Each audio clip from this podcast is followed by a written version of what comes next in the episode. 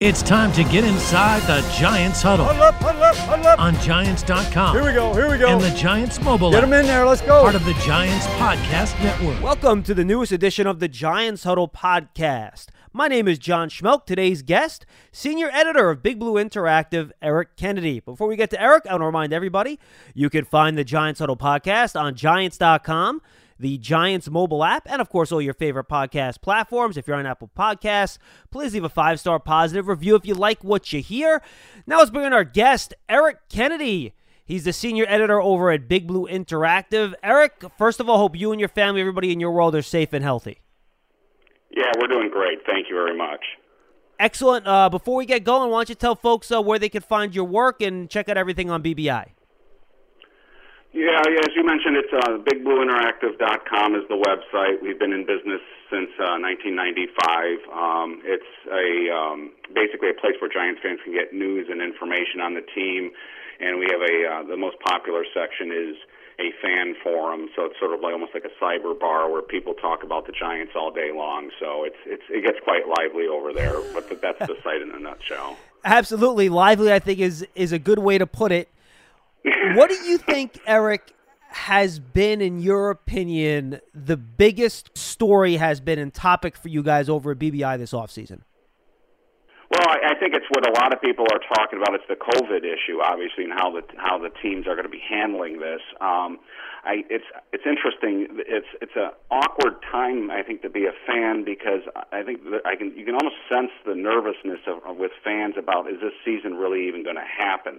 So I, I almost don't sense the build up yet because I think there there are some fans out there that don't expect it to happen, and there are others who are crossing their fingers.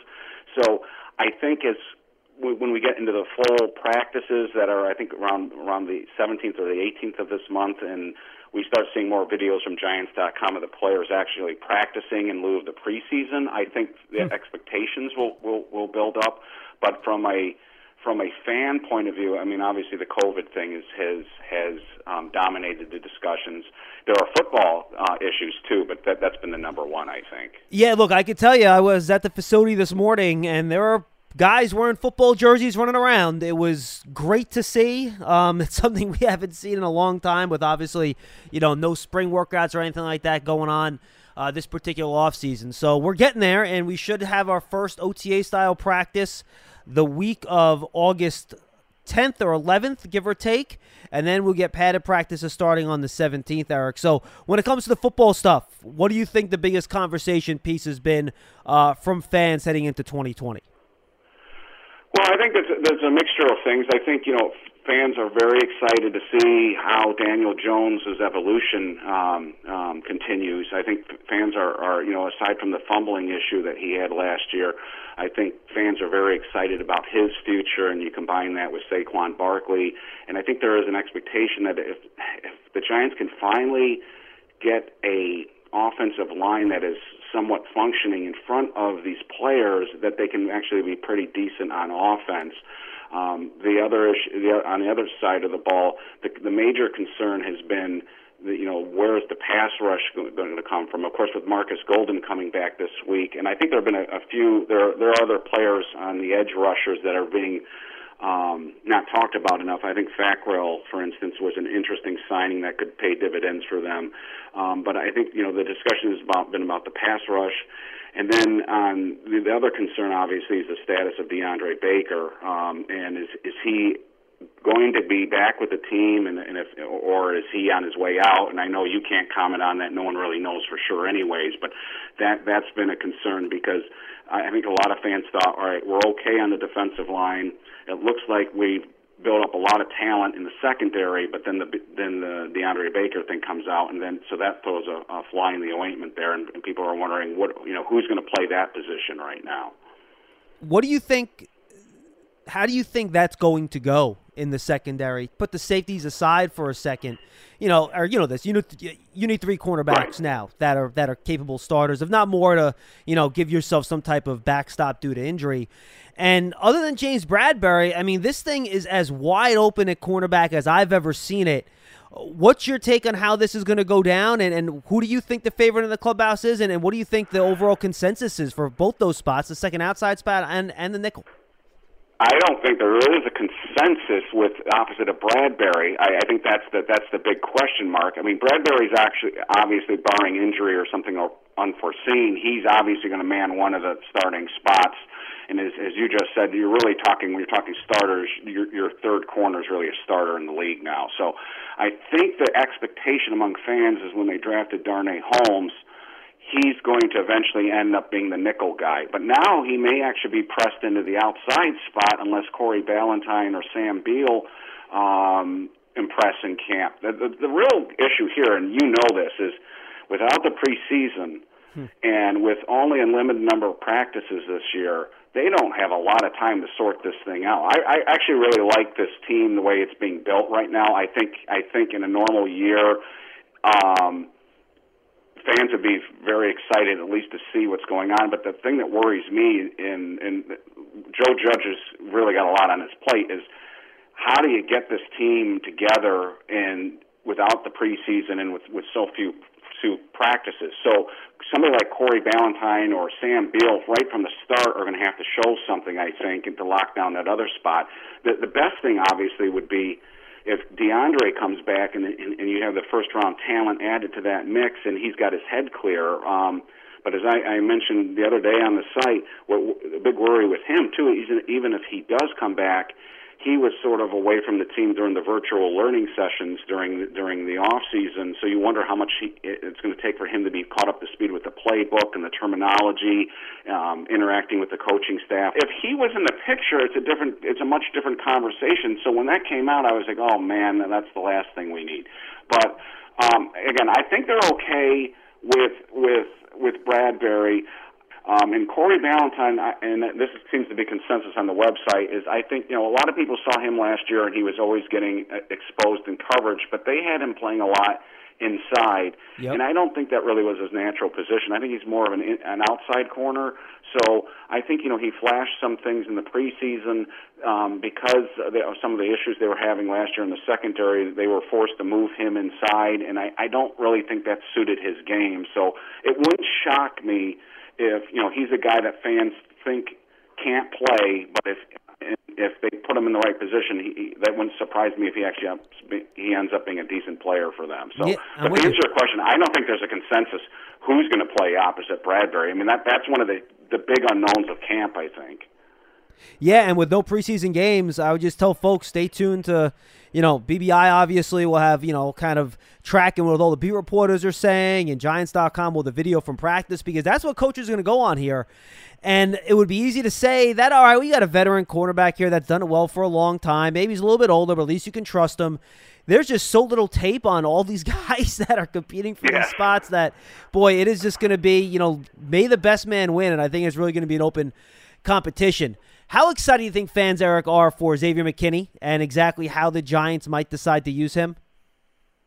Well, I think they're very excited. I, I think when you look at what they've assembled at the safety spot right now, it, they've got a lot of different guys there that can do different things. And I hate to sound like Joe Judge here, but they're multiple. They can do, they can play in different positions. So Xavier is a guy that even played some cornerback in college. Um, now they're not going to play him play them at the pro level, but you could even see him maybe even be in a nickel spot at, at times, depending on what packages they're in. But Xavier can move all over the place. He's a good blitzer. Even he's not a big guy, but when you look at his highlights in college, he, he he's a very good player when moving forward and attacking the line of scrimmage and attacking the quarterback. And Jabril Peppers, I still don't think we've seen his ceiling yet. I you know he's one of those guys where I think um, coaches look at him and they and I think James Bettcher last year wanted to use him differently than he did. I I I, I really think that they wanted to use him as more of a blitzer at times and so when you have him and Julian Love and Xavier McKinney I, I think you're going to see packages, especially with the question marks at corner. That I wouldn't be surprised if you see those three guys on the field a lot. Um, and again, again, if you hear, if you listen to any of the Giants coaches this off season, from Patrick Graham to Joe Judge, they keep talking about being multiple and changing based on the opponent and, and doing different things and not being um, pegged into doing one thing. So I think we're going to see different game plans, different formations for each opponent, and that's kind of interesting and exciting to watch. So McKinney definitely fits into that because he can do so many different things, and because Jabril Peppers can do so many different things, I think they can keep um, offensive coordinators guessing a little bit if they play it right. Yeah, I'm with you, and I think you know if you want to pick out a guy that has a legitimate chance to have a you know quote unquote breakout season, I, I think it's Jabril Peppers. I think it's going to be tough for maybe some of the second year guys with a new system, new coaches, no off season. But for a guy like Peppers entering his fourth year, he's done this a long time. Uh, they have guys that can cover and do other stuff in the secondary to let him kind of do what he does best. I'm with you. I think you know if he can take advantage of the situation he's put in, he has a chance to have a bit of a breakout year how excited were the fans to know for sure that they were going to have Marcus Golden back? And, and how do you see them trying to split the reps now between two younger guys in Carter and Ximines and the two veterans in Fackrell and Golden? Yeah, I think you know fans were didn't never expected to get Marcus Golden back at that price, and I think they they didn't expect him to be back uh, after free agency was a week or so in. I, I think most people, including myself, thought, well, he's he's gone. Uh, and the, the odd thing was you didn't hear him being mentioned with other teams and visits and so forth. You know, he he's a productive player, and in a league that's dying for players, I mean, he's not he's not he's never going to be the guy, that one pass rusher that everybody fears and everyone game plans for. But he is certainly one of those guys that is very productive as a secondary guy. And you know, he was the best, Giants' best pass rusher last year, and teams teams crave guys that can rush a passer. So I was a little bit surprised he was out there.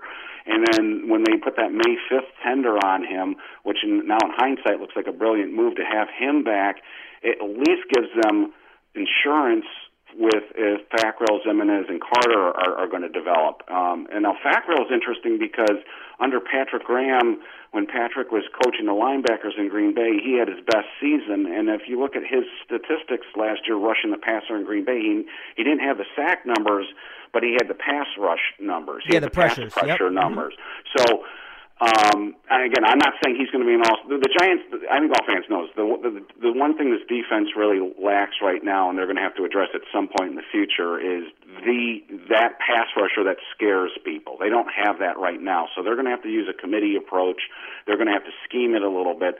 But I think they've got some interesting guys that they can. And, and Joe Judge talked about this today um, during his presser. They, they, they, they have some interesting guys with skill sets that they can mix and match depending on the opponent that they're facing. So I'm not quite as down on the pass rush as people are. I think they can. I, I think we definitely need that that guy still. But if you know, the, I think the one, the key guy, to be honest with you, here is Lorenzo Carter. He's the one guy that everybody keeps expecting big things from, and I think this is a really big year for him. I think yeah if he develops into a guy that can get seven, eight, nine sacks, and you combine that with Fackrell and Golden, and Ximines actually looked decent last year rushing the passer in spots. I think his run defense is what needs improving.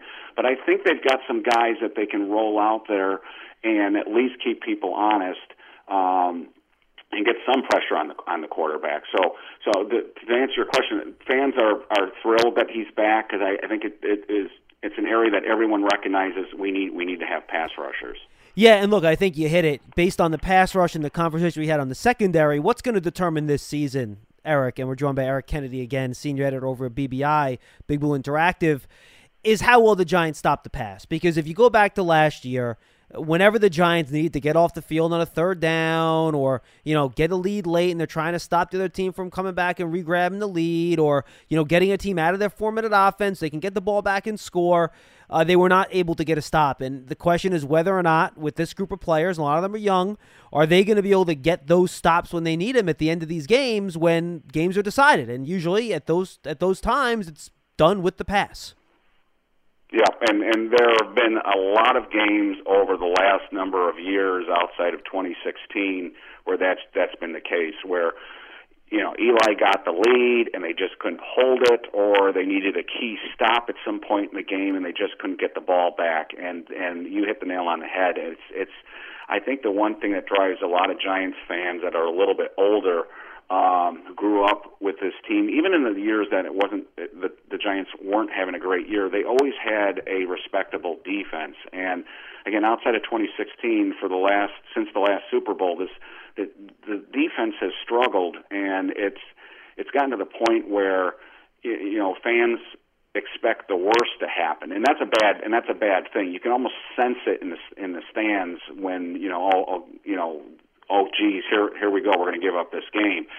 That's what they need to get back to is stopping the other team when when the game's on the line. Either get the ball back, force a turnover, or when they've got the lead, basically shut the other team down. And as you just said, the the pass rush and the, and the coverage and the pass defense that that's key, and that's that's what's really been their Achilles heel. And it's not just been the cornerbacks and the safeties, but it's been the linebackers in coverage because how many times have we seen a tight end run over the middle and and get the key first down or get the get the touchdown? Even the game last year when we were playing the Eagles, when the Eagles had all so many injuries. Uh, Here comes Boston Scott. yeah, and they had one tight end left, and they didn't cover the guy. I mean, that's the kind of thing, and everyone knew it. Everyone knew that that's where the ball was going, and and and then you had two giants looking at each other in the end zone going, wasn't he your guy? I mean, that's what that's the frustration level. But I think they've got the players, they're, or they're getting there. They're get they're getting some of these players that can do that those types of things.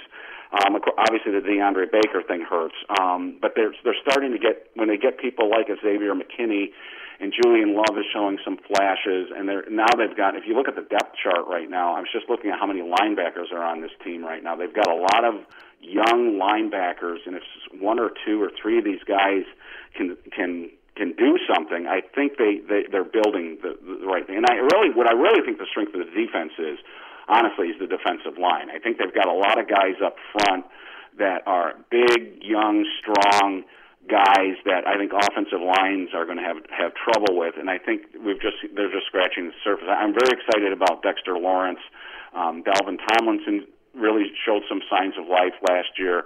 Um, the Leonard Williams, I know he gets a lot of grief from the fans, but he is a good football player. He he is a guy that that can contribute into a, to a solid, strong defense up front. And then of course you got B.J. Hill. So I think you've got guys on the defensive line that that can cause problems. They can disrupt. So now, if we can just get those edge rushers and then the coverage, I think they have the ability to, to, to at least play some decent defense. What's going to be interesting to see Patrick Graham how he how he handles this because I think if, if the other question here is you were asking what do, what are fans talking about. One of the things that they're talking about is is Patrick Graham, and because he had such a limited track record in Miami, um, Giants are familiar with him because he, he was here before, obviously on the coaching staff, and he had a good reputation up in New England. But I think Giants fans are a little bit nervous because of the, because of the Miami Dolphins connection. Yeah, and look, I don't think anyone knows what these schemes going to look like either. I mean, we just haven't seen it yet. I'll, I'll know a little bit more in a week, but right now, I mean, just I mean, it's it's funny, like you joke, but you guys have seen as much as I have, and that, and I'm going to ask you about the offense in a second, but I'll, I'll try to you know carry off your point. You're right about the defensive line, by the way. I was going to ask you about that, and I don't have to, but like you guys have seen pretty much as much of Joe Judge as I have. I mean, you guys have seen the same press conferences and Zoom calls that I have. You've seen the same stuff on Giants Life that I have. I haven't I haven't been within five feet of Joe Judge since like the day he did his opening press conference, pretty much. So I think well, we're all kind of and, and all of us are kind of figuring this out as we go along. Well, you know what I like that he did that I don't I don't see really getting a lot of attention is, and I know it's a minor thing, but when the Giants came to camp or started camp, they started off with the 90 man roster limit, and they decided to change it to the 80 man roster limit. And there was debate on the site which was better, 90 or the 80.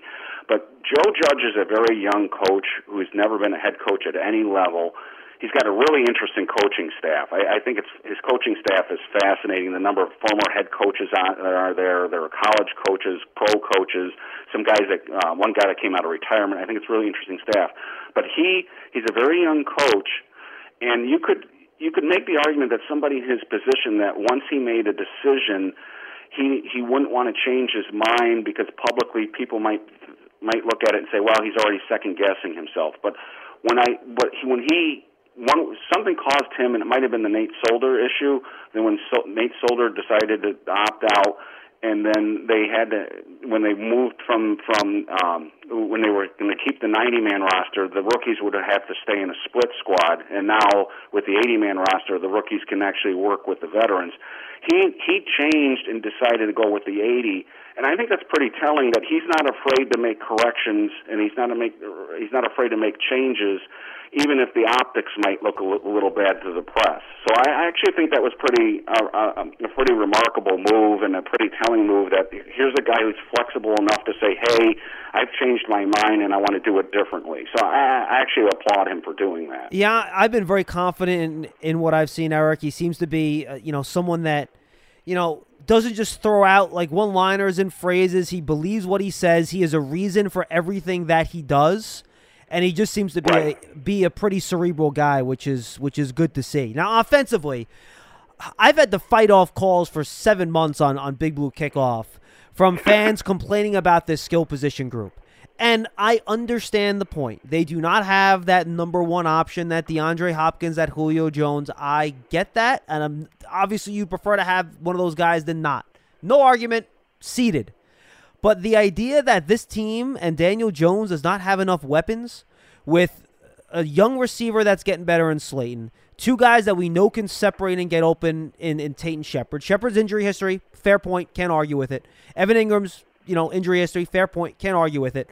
But in terms of a matchup tight end, he's one of the best in the league as a receiver. And then you have Saquon Barkley, who can basically be a receiver if you want him to, in addition to being, you know, probably the most elusive running back in the league. So I don't get why there's so much concern over the skill positions on offense. Now, next year, if you know, we'll see what happens. You're gonna have to draft somebody, maybe. But at least for this year, if these guys are healthy, I think that's a pretty good group. Yeah, I th- I'm I'm I'm with you on this, and I don't actually see a lot of um, disagreement with that, at least on on my site. Well, that's you know, good. I'm happy to hear that. You're always you're always going to have somebody complain about something. I mean, that that's just that's just normal, and everybody wants the perfect roster. I think the the big concern is what you mentioned is, is as long as everybody stays healthy, and that's the key because last year, as we know with Daniel Jones, he never had this group on the field together as a group all year long. They, they were never none of these players, all these players weren't together for one game last year, and then there's the issue you see Evan Engram in one game, and you're and you say, "Wow, that guy is a, a su- superstar waiting to happen," and then he disappears the next game, and then he's then and then he's on injured reserve. Sterling Shepard, I love watching this guy play, but I think we're all still waiting for that big monster 1,000 yard season out of him that he just can't seem to crack, and now the That's concern fair. is with, with with the concussions. So, uh, as long as everyone stays healthy, I still think, and now you're going to get lots of uh, young fans that are, that I think recognize this, but I still think we as a group, because we've we got we've just been beaten down with the losing um, the last few years. I still think we we underappreciate how good Saquon Barkley is. I had a discussion with somebody the other day, and they were still arguing whether we should have drafted Saquon Barkley in the draft. And I, you know, you could make that argument. The one argument you could make is should the Giants have traded down, given where they were in the rebuilding process, should they have traded down and, and accumulated more draft picks to rebuild the team? That's a fair argument, but I look at that draft and I say he's the best player to come out of that draft, and he is he does things. I'm I'm, I'm 52. He does things I've never seen a player do on the football field. Um, used to, in the old days, there was this this um, George Young was once interviewed about Lawrence Taylor, and he said if you didn't know uh, anything about football, you would automatically your eyes would gravitate towards Lawrence Taylor because he he was the best player on the field, and you could tell even if you didn't know anything about football.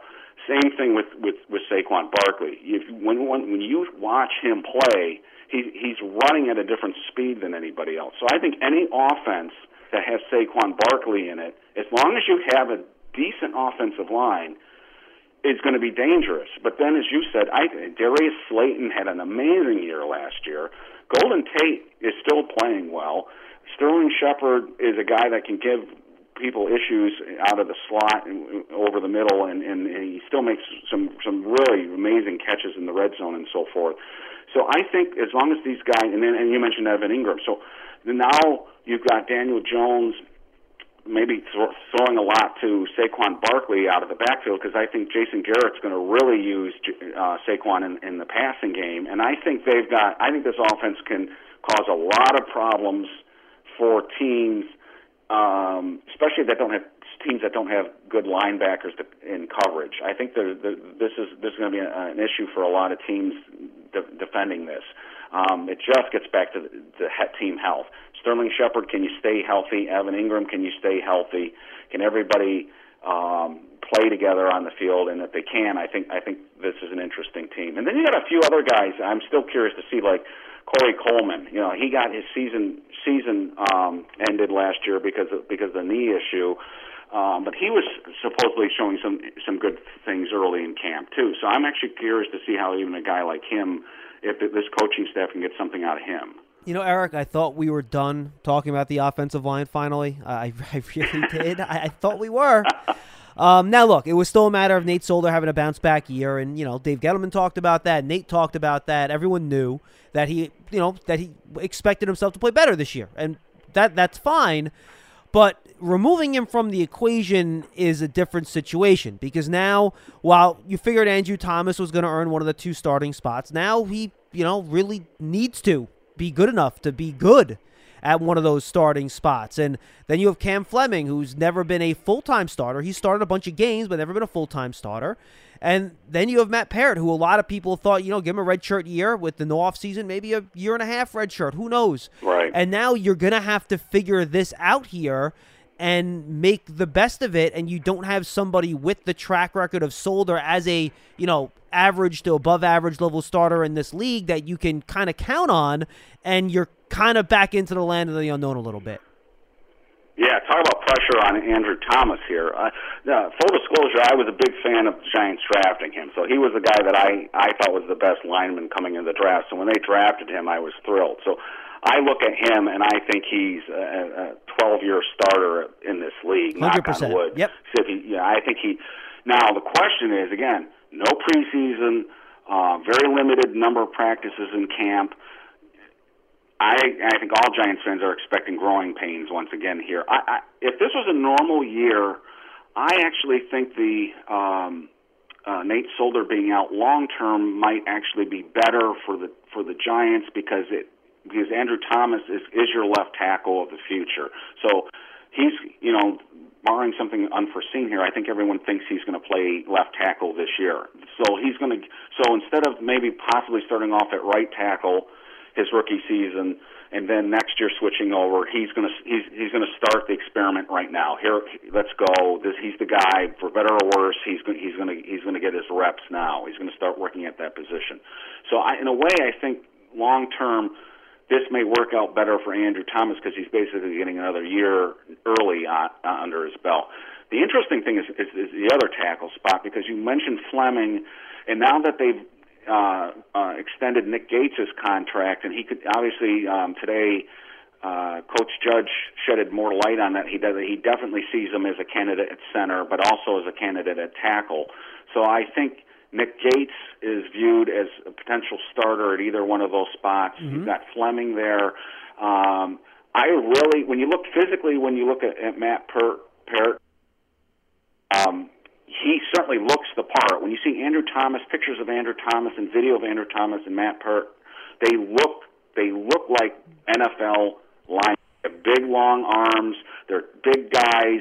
They're athletic. They just look like they look like they're players that we we will have to see on the football field. But that's the key spot in the center spot right now on the offensive line because I think I think they're going to be all right at guard.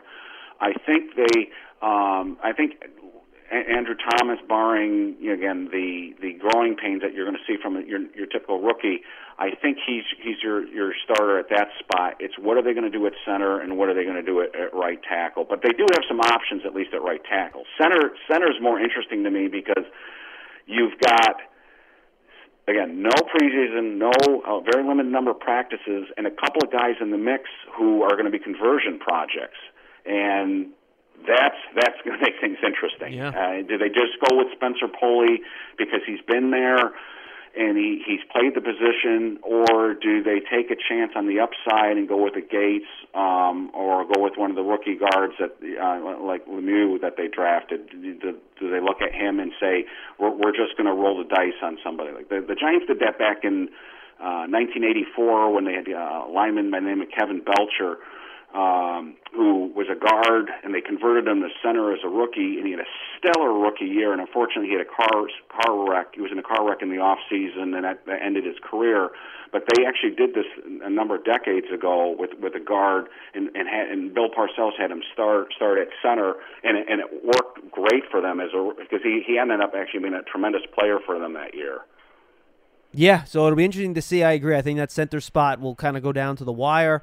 I think that other tackle spot, or really both tackle spots, will too. And Nick Gates will be a key here. And I guess wherever he plays best, or wherever the next best guy plays, he'll go to that spot. Yeah. But and again, much like those two cornerback spots, it'll be a real interesting thing to watch this offseason. Eric, final thing, what do you think are the expectations this year from from the fans on BBI? You know, what do they think's going to happen, and what in your mind? And in their mind, do you think would be considered a successful season by the fan base, given the fact that it's Judge's first year, no off-season, young team, all that stuff put in the cauldron, and, and, and kind of what comes out? I can't get the fans right now to get excited about this season because of the COVID thing. I think they're very down on this, and I think there's a lot of you know there's a lot of people that wonder if the season's going to happen right now. So you've got people that, you know, regardless of where your stance is on on on all of this, some people are are convinced that there's not going to be a season. Other people think the season's going to be canceled. Other people think it's going to be a mess, while other fans are optimistic. So, so, but you can you can sense that there are people that are still hedging their bets on this, and that's the problem. So the talk that I see is from a lot of people is that this season's going to be a mess. It's going to be a disaster. Joe Judge um, is probably going to get a pass on this um, and should get a pass on this because it's because nothing's going to be normal.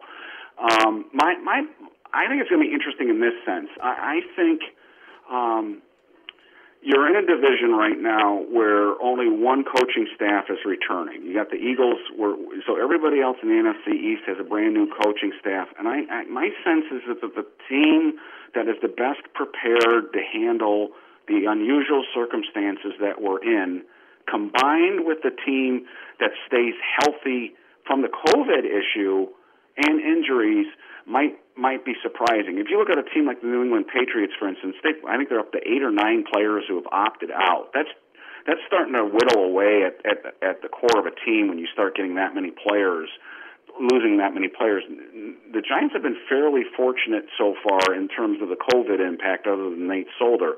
So if the Giants can stay healthy, um, if Joe Judge has the team organized better than his opponents, then I think they can be more competitive in the short term than some fans or many fans expect. I think the overwhelming expectation, however, is this: is new coach, um, the COVID issue combined with no preseason, very young Giants team, you know, starting from the quarterback, but all the way throughout the roster, extremely young team.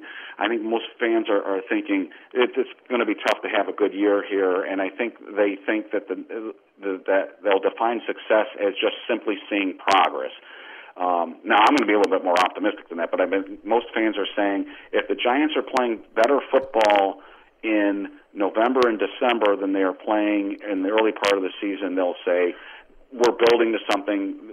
This we're making progress, and we we, we can see we can see uh, light at the end of the tunnel. The flip side is if, if they're playing worse football in, in November and December, and get, you know, and I don't think this will happen because I'm a big Daniel Jones fan um, based on what I've seen so far. But if Daniel Jones regresses and we have a three and thirteen season, and we're starting to talk about quarterbacks in the draft again, that would be the nightmare scenario. I, I don't think that's going to happen, but there there are those that those kinds of questions still come out. You know, what what happens if the Giants have a really really bad year and the quarterback's not playing well? I think that that would be the worst case for Mr. Mara and Mr. Tisch if they saw that. I think the the best case scenario obviously is if they're in the playoffs still hunt the playoff hunt still in November somehow.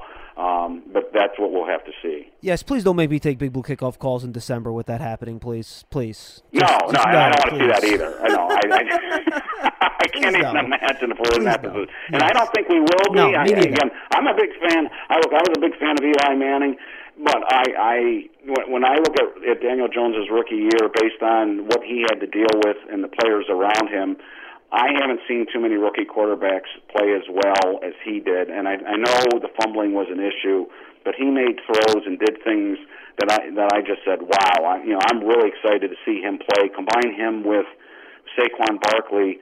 Um, maybe Darius Slayton builds upon his his year, and just got to get that offensive line together. And and I wouldn't be surprised early if they they're a little bit more conservative on offense, just so they Yeah. let those young offensive linemen get their feet underneath them, because you just don't want Daniel Jones getting killed in the first four weeks of this season. You just you got to protect him a little bit. Yeah, I'm with you 100%. And I know I said final question, but you mentioned Daniel Jones, so I guess we should dig into that just a little bit. So, final question now. Um, with Jones, I think you hit it on the head. And it was such like a mix of greatness and just disaster in his first year.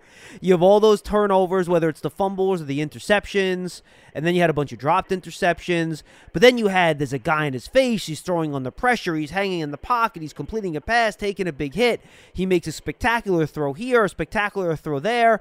And I think it's really just a matter of him doing a few things, you know, protecting the ball a little bit better, most importantly, getting the ball out a little bit quicker which will come from you know processing a little bit faster, doing a better job of reading those defenses, which which which comes with experience, comes with time. And the way I put it is this: is that you've seen great play inside of him. Now it's his job to you know maintain as much as he can some of those great plays. Now if some of them go away, that's okay. But he has to limit the negative and the bad plays and the takeaways because you could make five great plays. If you make three bad turnovers in a game, I don't care how many great plays you make, you, you your team's not going to win. So if he can just fine tune what I call his risk management in terms of trying to, you know, limit the negative plays where maybe if he completes the pass, the benefit's not great, and just understand when's the appropriate time to take certain risks, when's the appropriate time is to squeeze a ball in, when it's appropriate to hold the ball a little bit longer. If he can get better at those little things and instinctual things like reading the defense, you know, pocket presence, get rid of the ball quicker, those are the things he needs to get better. I don't see anything in his game that's quote unquote broken. And you see when the things do work, how effective and productive he can be. Now, is there a guarantee those things get get get fixed this season because of a new system, new coach, no offseason? No, there's not. But I think there are clear things that if he gets better at, and they're all possible to get better at, you see how he can become that next franchise quarterback. Yeah, and, I- and there, there's a lot. There's a lot to unpack there. I'll try to keep it brief, but I, I, I agree with you. I, if you look at the determining factors in what wins and loses football games, it's still amazing that the turnover ratio really is is a key figure. And if you look at the game, the game statistics after each contest, and just go through what every every statistical category. It's so important to win that turnover battle because you only have so many possessions per football game, and if you turn the football over, you're not only losing that possession, you're often the, the other team's running the other way with it for a touchdown. So that's a huge thing. I I always bothers me a little bit when people start arguing. Well, you hit a lot of dropped interceptions. You can make that case with with any quarterback in the league. So there are lots of interceptions that get dropped by other people, uh, Sure. by other quarterbacks. I, I hate I hate doing those those because then you can also say, well, if receivers didn't didn't bobble the football and it got picked off, or didn't drop a football. So I, I never liked adding those you know those, those what ifs. But I, I look at him and I see him make throws that when he was coming out of college, we were told he he wasn't good at. One of the things I remember all the scouting reports said on him was he wasn't very accurate throwing the deep ball. And then from the very first preseason game on, he threw a wonderful deep pass um, after deep pass where where I said "Wh- he wasn't supposed to be able to do this, and that he made plays. There was the one the one game where it was fourth. I forget it was like fourth and seventeen, and he threw a, that that strike to uh, Tate in the end zone for a touchdown. I think Tate actually got hurt on that. That was the. Bear game, I think, right? Um, End of the Bears yeah, the game. Bear game. Yep. And, mhm. that throw, I mean, he had guys in his face. I mean, that was almost Phil Simms like. He was he was he knew he was going to get crushed, and he but he knew he had to throw that football. And those are the kinds of plays where I just stood up and said, "Whoa!" I mean, that that you don't see a lot of guys that do that. Now, one of the guys who writes my game reviews, um, um, uh, Cy, he's he's completely on board with you on this. He he says if quarterback if you have a quarterback and he harps on this all the time and he likes Daniel Jones too, but he says what's going to determine Daniel Jones's ultimate fate is the turnovers because if you have a quarterback that can't protect the football, he's not long for the he's not long for this league. You just can't do that. So he's a little bit more um, reserved right now. He doesn't because he's still a little bit worried about the turnovers. And I'm not saying I'm, I'm completely discounting them. I just I'd be a lot more worried if Daniel Jones was throwing inter- interceptions left and right than the fumbling issue because a lot No, of the fumbles. the- by the way, Eric, you're 100 percent right. The, the the the fumbles can be fixed, 100 percent. Well, I know some of those fumbles. Again, I don't want to sound like I'm excuse making here either, but some of those fumbles, he got rocked. I mean, there were some plays where he got smashed from the blind side. Uh, He wasn't holding on the ball too long in, in, many of the instances. I mean, there was one play where somebody blew right up the two guys blew right up the middle as soon as the ball was snapped, um, and and he, and you know, he, the ball got slapped right out of his hand, and they called it a fumble. And he said he didn't even have a chance on that play. So again, if it happens again this year, he has as many fumbles as he, as he did last year. Then we're we have to start getting really worried about this. But I would be. I said this the other day too. I, I said if Daniel Jones was on another NFC East team, I'd be awfully worried right now because when I look at him, I I I see uh, an excellent, excellent quarterback. And if he was in Washington or he was in Philadelphia or in Dallas, I'd be very worried right now because from the eyeball test, when I see him play, the things that he's done as a rookie on a team that did not have a running game much of the year because Saquon was hurt, on an offensive line that still couldn't block, and with a receiving corps that was never together, and, and he threw 24 touchdown passes, and he had a couple of uh, uh, really amazing comebacks. Um, I, I just thought that was a tremendous rookie season for him, and, and I'm, I'm very, very excited. I mean, it, the, the two things I'm really looking forward to this year is watching him develop, and then seeing how the coaching staff um, handles his team. I'm really interested in how Joe Judge handles his team, and his and the, and the coaching staff that he's put together. He's got a very, very eclectic, interesting coaching staff, and I'm and with a lot of experience, and I'm very interested in seeing how that coaching staff performs as well too. Yeah, I'm with you, and I think there are certainly a lot of reasons to be optimistic with Daniel Jones. And we had David Carr on our Wednesday Big Blue Kickoff show, which you can find up on, on Giants.com, folks, if you didn't check it out. And that'll get posted on the huddle, too. And he basically said, you know, the same type of stuff we're saying. The stuff that Daniel Jones need to get needs to get better at, you can get better at that. And oftentimes quarterbacks do get better at it with experience. So the opportunity is there, the talent is there. You know, you mentioned the deep ball to me, the stuff that ju- jumped out to me, Eric. I watched every single one of Daniel Jones's throws that was more than five, seven yards down the field over the course of the last Yeah. month and a half. And he's actually really good on like 15 yards throws outside the numbers where people thought coming out of school, oh, the arm strength, he can't make those throws. He throws with accuracy and anticipation on those deep outs, and he can make those throws. So I'm with you. Um, I don't see anything that physically that's going to hold him back. It's just a matter of whether or not he can clean up some of the mistakes. And, you know, there's no reason to think he can't. Is there a guarantee it's going to happen? No. But I think there are certainly reasons to hope that the Giants have on their roster their next franchise quarterback for a long time. And I think we And can. he has the work ethic. That's Yeah, the, that's 100%. so key.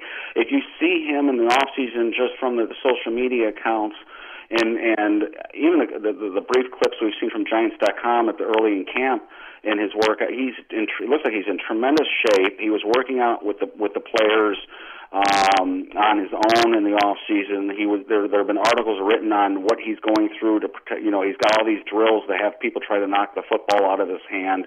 Even it reminds me of the movies where you know uh, there, there was an old movie, The Program. Oh, where yeah. The, the, the player had to walk around and try to have the football knocked out of his Omar hand. Epps. So he's he he knows what he he knows what he's got to work on. He knows and he's going to do it. There are a lot of players in this league that don't do that. They, you know, they they talk a good game, but they they really aren't very hard working in the off season. And he's he's a guy that he's he knows what the problem is. and he's going to he's going to make every effort to try to fix it. Now, does that mean it's going to get fixed? We don't know, but uh, you know, you give me a guy like him with with the work ethic and the intelligence, and what I I thought was kind of funny too was Joe Judge came in and for for weeks and weeks he wasn't going to mention the name of any player on the Giants roster. Everybody was at an equal, you know, everybody was on an equal status, no special treatment. He wouldn't even mention Barkley's name. But the first time he mentioned anybody's name was Daniel Jones, and he just gushed about him. So he went from saying, "I'm not going to say anything nice about anybody," to wow, I'm really impressed with this kid. So even even Joe Judge saw something where he said, well, there, there's something here. So I, I thought that was very telling too. Uh, Eric, I'm with you, and I think that's a perfect place to leave it. Excellent stuff, my friend. One more time, tell the folks uh, where they can check out everything on Big Blue Interactive. Yeah, it's, uh, bigblueinteractive.com is the URL, and um, again, we have a, a big Giants community over there that loves talking football. And when they win, we sell, all celebrate, and when they lose, we're, we're all over complaining. So it's a good place to hang out. So. Eric Kennedy, senior editor of Big Blue Interactive. Eric, great stuff, my friend. Stay safe. Uh, hope you and the family, everybody's good, and uh, let's talk again down the road, man. And hopefully, we'll both be enjoying a very long football season. Yes, thank you. That's Eric Kennedy from Big Blue Interactive BBI. Make sure you go check it out. We thank him for joining us on today's episode of the Giants Huddle podcast. Once again, I am John Schmeelk. You can find the Giants Huddle on all your favorite podcast platforms on the Giants mobile app and at giants.com slash podcast, where you can find all of our podcast offerings, including the Giants Huddle, Big Blue Kickoff Live, our daily call-in show, which is during training camp, is at 2 p.m. live every day. You can call in, chat with us, and of course, Giants Rewind with Carl Banks. For Eric, I'm John. Stay safe, everybody. We'll see you next time on the Giants Huddle.